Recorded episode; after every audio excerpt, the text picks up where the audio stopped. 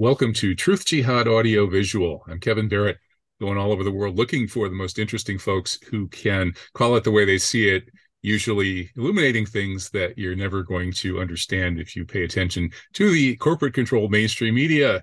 And of course, I've been pushing back against the so-called war on terror for quite some time on this show, and I've brought on all kinds of wonderful people who've been defending the Muslims who've been unjustly accused of all sorts of things in the post-9/11 world. And right now, I've got one of the best, Clive Stafford Smith. He is an attorney who has been working with Guantanamo detainees. And before that, of course, he had a big a career in human rights law here in the United States, dealing with death penalty defendants, things like that. And so he's one of the leading advocates for the Guantanamo detainees, and indeed, I believe, represents quite a few of them. And maybe he can fill me in on more of that. So, hey, welcome, Clive. It's great to be with you. Well, thank you for that and the introduction. I obviously, paid you enough for such an amazing introduction there. Right. Well, yeah, you'll have to figure out a way to send that. But I think we should tell your people we're only joking. Yes, probably should. Compromise your journalists. You'd be surprised how I've been attacked over jokes a few times. I wrote a satirical article headlined, "I am a Holocaust denier," and they actually put that on a Wikipedia page claiming that that meant I really was a Holocaust denier. Oh, nice. Mm-hmm. So be careful about your titles.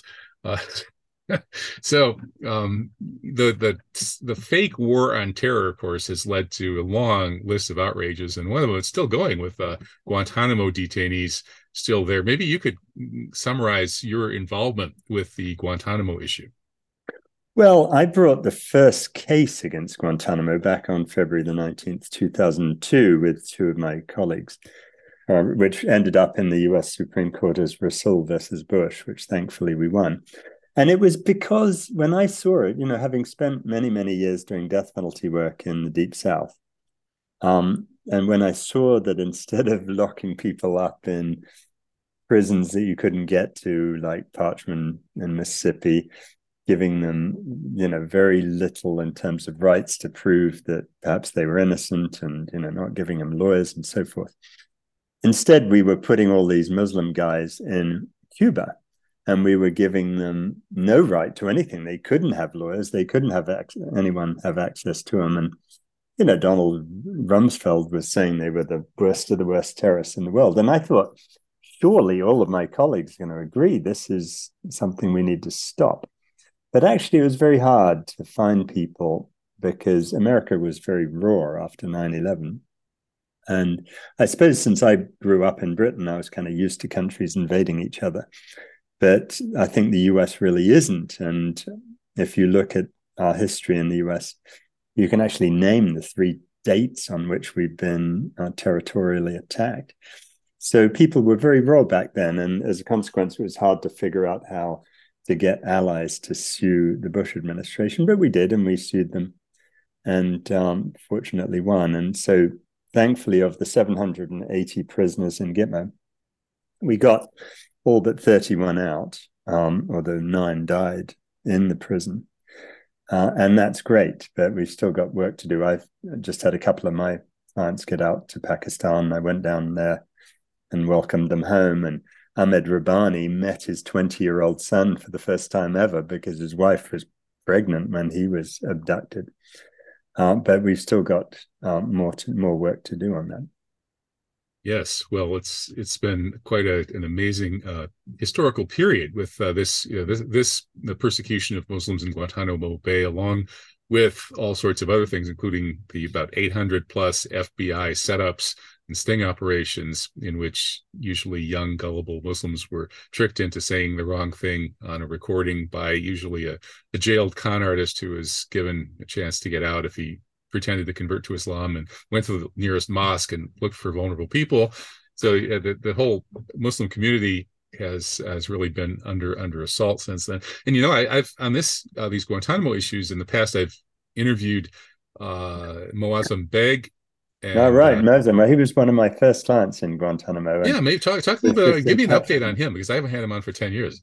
Oh, well, Moazzam, what a wonderful guy! He's just a delightful human being.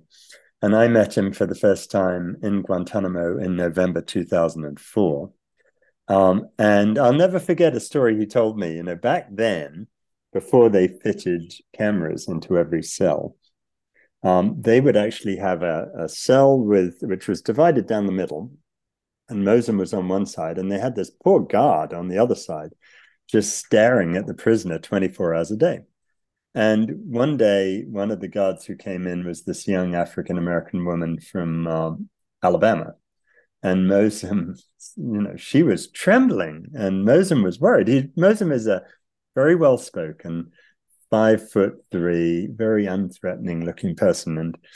And this woman seemed very afraid. So Moazzam said, well, are you okay? And she didn't reply. And finally she did. And she said to him, well, is it true? And Moazzam said, is what true? And she said, is it true that you are Hannibal the Cannibal Lecter? And if I get too close to the metal fence, you'll bite my face off. And when Moazzam finished laughing, you know, this poor woman had been told all of this nonsense to try to make sure that she wouldn't develop a human relationship with someone like him. But they became great friends. And, you know, he obviously convinced her that there was nothing of the sort. And after he got out, we got him out in early 2005. They became friends. And, you know, he continues to be in touch with her to this day. And I talked to him just yesterday, because he has, since he got out, just been a great advocate for decency for other people. And he's never forgotten the people he left behind, because he got out fairly early and so many people didn't. So he and I were just talking actually about what we're going to do in the time upcoming, which will include going in May together down to Pakistan, where my latest clients who got out, we'd already organized an art show for them, because Ahmed Rabbani is a great artist. And one of the things I've been trying to do was to find something that he could do when he gets out. So we're having this show of his artwork, which we did get out of Guantanamo, along with the artwork of 12 Pakistani artists who have been inspired by what happened to him, which was really pretty dreadful. And so, you know, we'll be down there, and Moazzam will be there. And you know, I consider him a friend. He's a very decent human being. That's wonderful. Yeah, glad to hear that. Pakistan is actually in kind of an interesting situation right now, of course, with Imran Khan being persecuted and posing a threat to the regime that's been running Pakistan for so long. So it's a kind of an interesting time to be going to Pakistan. Well, I just came back from there. I've long since been a friend with Imran, who is someone who I do respect a lot. You know, we don't have to agree on everything to respect other people. And I think he's a very decent human being. And he's also the only Pakistani prime minister for a while who's absolutely not corrupt. And so I very much hope that the democratic will not be overridden by the ISI and the military. And I think it will be. I think he'll be all right. Let's hope so. Okay, yeah, we're praying for him. And how about Dr. Aafia Siddiqui? Her case, of course, is one of the most outrageous abuses of this whole sorry historical episode. And we're still trying to get her free. She's apparently in Texas, still locked up. And you've had some involvement with that case as well, right? Well, I've sort of taken it on now. Look, they do keep us busy with all of this stuff, but I had been contacted some time back by Fauzia, who's also a doctor. She's a neurologist, and Fauzia had asked me if I could try to help Aafia. So I was in Guantanamo in January, and then I had to go to Texas for a death penalty case. And so I said, look, I'll stop in and see Aafia while I'm there. And, you know, I got a legal visit to go see her. She's in FMC Carswell, which is supposedly a federal medical center, but it's really just a maximum security prison. And, it just tears at your heart to see this.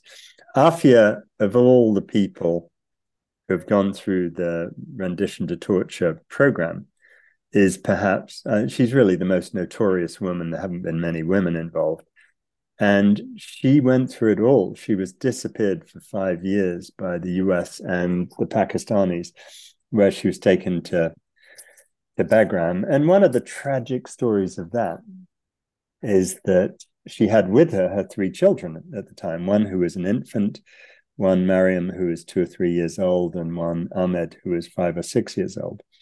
And the infant died, you know, was dropped on the ground, I think, accidentally, and you know, when they seized her. The daughter, Mariam, was taken off and forcibly adopted into an American family for 5 years. And Ahmed, the son, was part of the abuse that Aafia went through. And I saw both of the kids who are still with us when I was in Karachi about 3 weeks ago.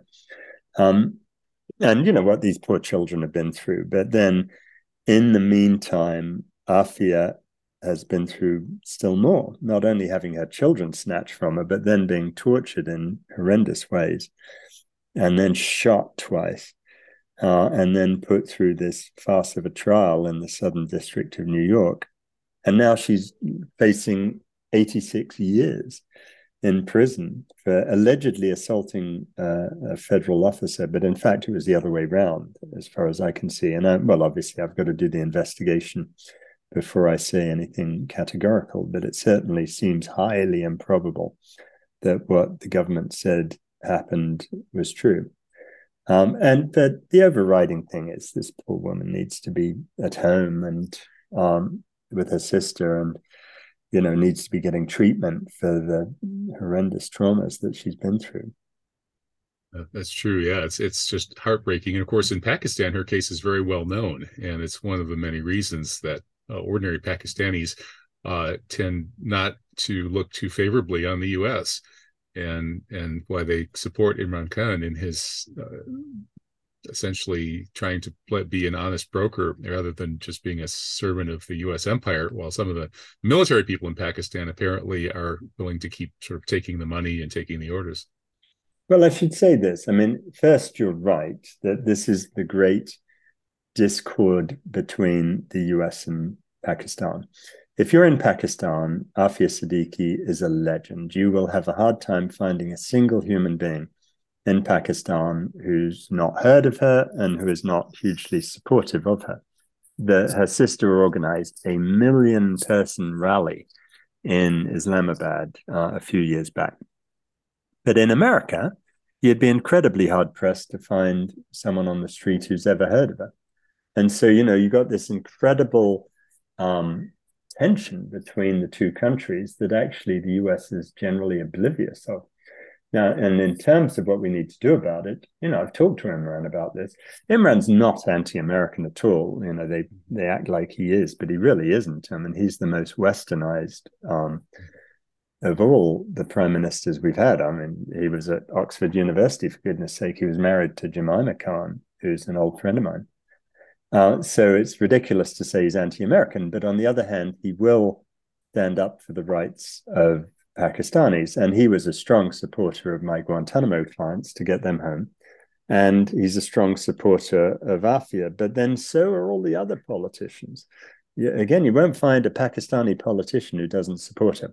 The people who are stopping it happening, in my view, are a very small group of people in the ISI and the military who are very worried that if she comes home, their complicity in what happened to her is going to come to light.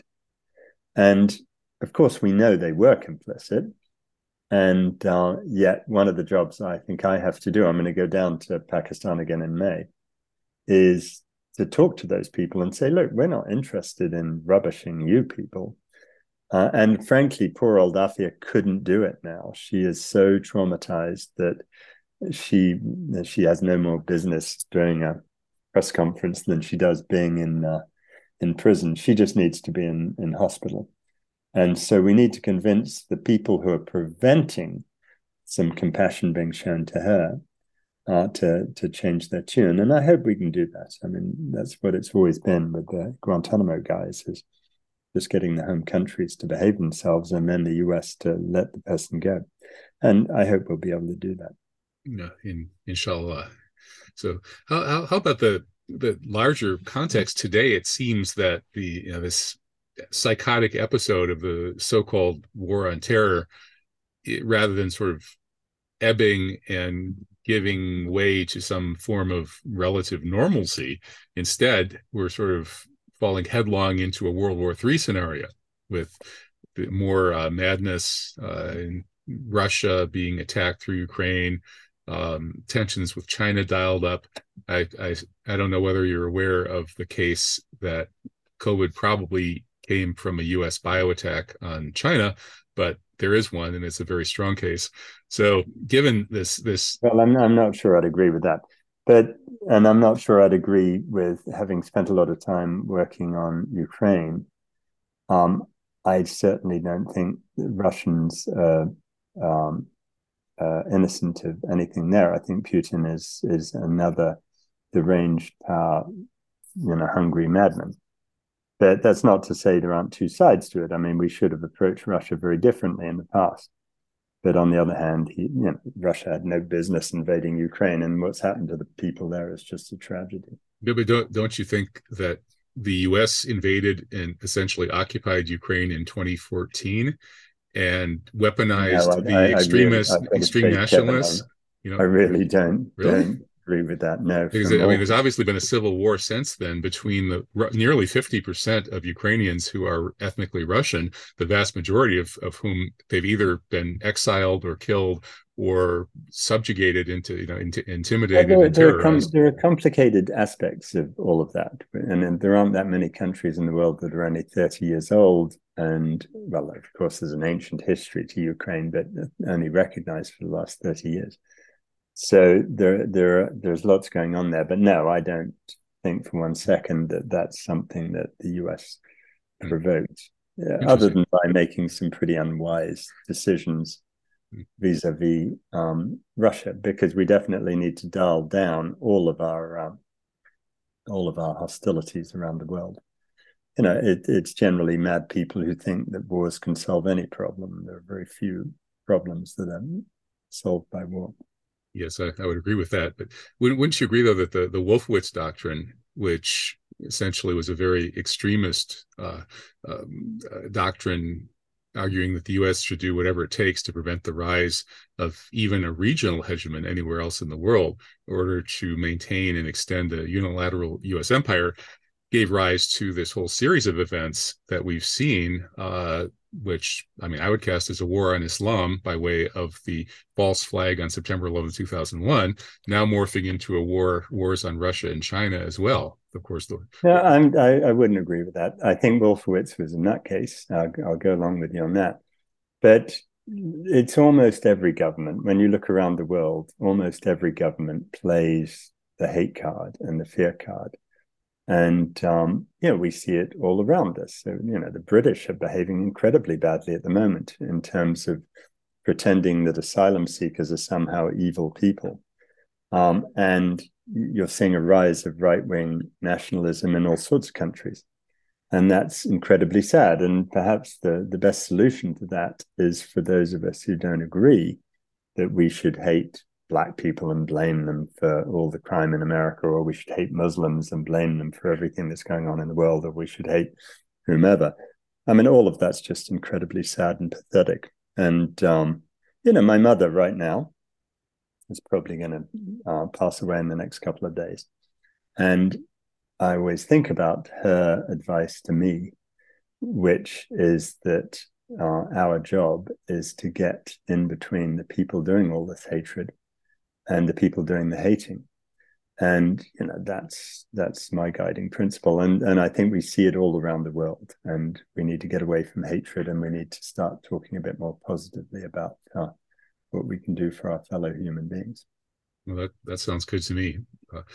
And in terms of the U.S. domestic political scene with Trump about to be indicted and so on, do you see hope for somehow a change in the U.S. that would bring back the constitutional rights that we had before September 11, 2001, and that would dial down these kinds of tensions and hatreds that seem to be tearing the country apart? It's hard. I don't see, because look, your problem in the US, which is not unique to the US, is that Trump is someone who deals in hatred. DeSantis is someone who deals solely in hatred. And you're not looking at a great alternative. Biden, you got to vote for someone. I suppose you might vote for him, but let's face it, he is not pushing an agenda. Well, you may not. But on the other hand, I'd certainly put him above the Trump and DeSantis. But on the other hand, you don't have any party in the United States with any realistic power or potential of power. And it's certainly not the Democrats, who have a consistent view where we're going to treat our fellow human beings fairly. So, it's tough. I think America is caught in a vortex of parties that don't offer true hope to the American people or any optimism. They've forgotten how to dream. And that's a great shame. I agree. And do you think the emerging multipolar world, assuming that the U.S. will be essentially defeated or at least fought to a draw in Ukraine, and likewise eventually defeated in China, in the South China Sea, so as this emerging multipolar world emerges, do you see that as being offering more hope or actually less, given that the rest of the world doesn't seem to really be any more committed to human rights than the U.S. is? Well, I think this is a problem. It's one of the big mistakes that we as Americans have made, which is to spurn human rights. There is, as we speak, of all the conventions on human rights, there's the grand total of zero that the US has signed up to that's actually enforceable against the United States. And we do that just because we don't want international bodies to have power over us. But it's a massive mistake in the long term, because when you see the indictment of Putin for war crimes at the ICC, which I've got nothing against, I think that the Russians have committed war crimes, but I think so have a lot of other people. And one of the issues that we've been dealing with for many years has been whether those rules should apply to the US, against the US, against Americans, which of course they should, but they don't. And so our problem as China gets more powerful is going to be that inevitably, like every other country, the US government is going to become weaker. The British used to think they ruled the whole planet. Well, they don't do that anymore. And these things, just the decline and fall of every nation is inevitable. What we should be doing, if we want to have a future ourselves, is supporting human rights and decency now while we've got the power, because otherwise it's going to come back and bite us when the Chinese have the power or whomever. So I don't see that the future at the moment is terribly bright on that score, but you just can't give up hope. I spend my time now trying to inspire a group of young people to pick up that mantle, partly obviously, Kevin, so I can become an international cricket star, which I might have left a bit late in my career, but mainly because we need these young people to fight those battles in the future, because they are genuinely our hope. Can you give us a few more specifics about that, how you're engaging with young people? Yeah. Oh, look, one of the projects I have is called Generation on Trial, where we take people from yours and my generation who have basically screwed up the world, and we put them on trial, and we do it on television. I love and it. Boomers on trial. Well, so far we've put like a British MP for benefiting from the proceeds of slavery. We put Nigel Farage for Brexit. We put Nick Clegg on trial as the Deputy Prime Minister for student loans, and all the different, obviously Tony Blair for the Iraq War. Yeah, I put him number one. Well, there are lots of people. I think one might have Donald Trump way up there too. Right, I'm sorry about the UK. Yeah.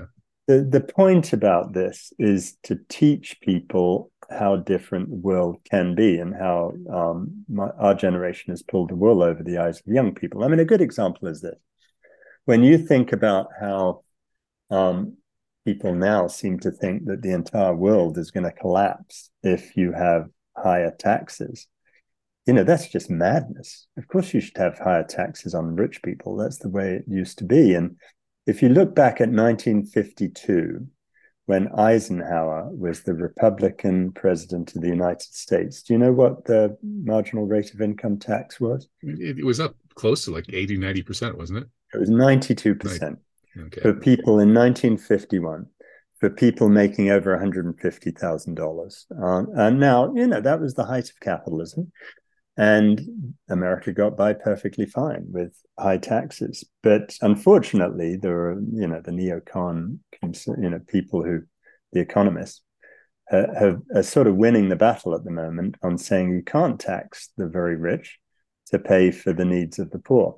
And we need to educate the young people that actually that's, I think the legal term is total bullshit. And you can definitely tax the very rich. But there are many other things. I mean, climate change is another good one in terms of, you know, how the richest person in Britain, a guy called Jim Ratcliffe, has made all of his billions of pounds off destroying the environment. And he should be taxed into the next millennium. And so as to have whatever funds we need to try to help the countries that are really suffering from this. And there are many, many examples of that. But then there are lots of other things. You know, I just want to train young people to be advocates for human rights and decency by having them work on cases like Aafia's. I've got lots of young people working on Aafia's case, which is great. And then they do all the hard work, Kevin, and I get to take the credit, which is typical. I'm sorry. Well, hey, if we have any young lawyers watching this, maybe they can contact you and sign on to help with that. Yeah, that'd be great. I hope they can. I'd love it. Excellent. Okay. Well, that's a pretty good lineup of topics for a half hour. Okay. I'd say we agreed on probably 85% of them. I'm not a huge enthusiast of trying to prosecute Putin in the ICC when we're not prosecuting Biden and Zelensky and everybody else too. But that's something we can argue about another time because we're pretty much at the end of our half hour. So thank you, Clive Stafford Smith. Okay. I really love your work. I appreciate what you've been doing during this crazy 20-odd years of war on Islam for whatever purpose it served. Well, we call it the war of terror, not the war on terror. That's what the comedian Borat calls it, and I think that's entirely... Yeah, no, Borat was right about that. Okay. Well, thank you, Clive Stafford Smith. Keep up the great work. God bless, and hope to talk again. Bye-bye. Bye.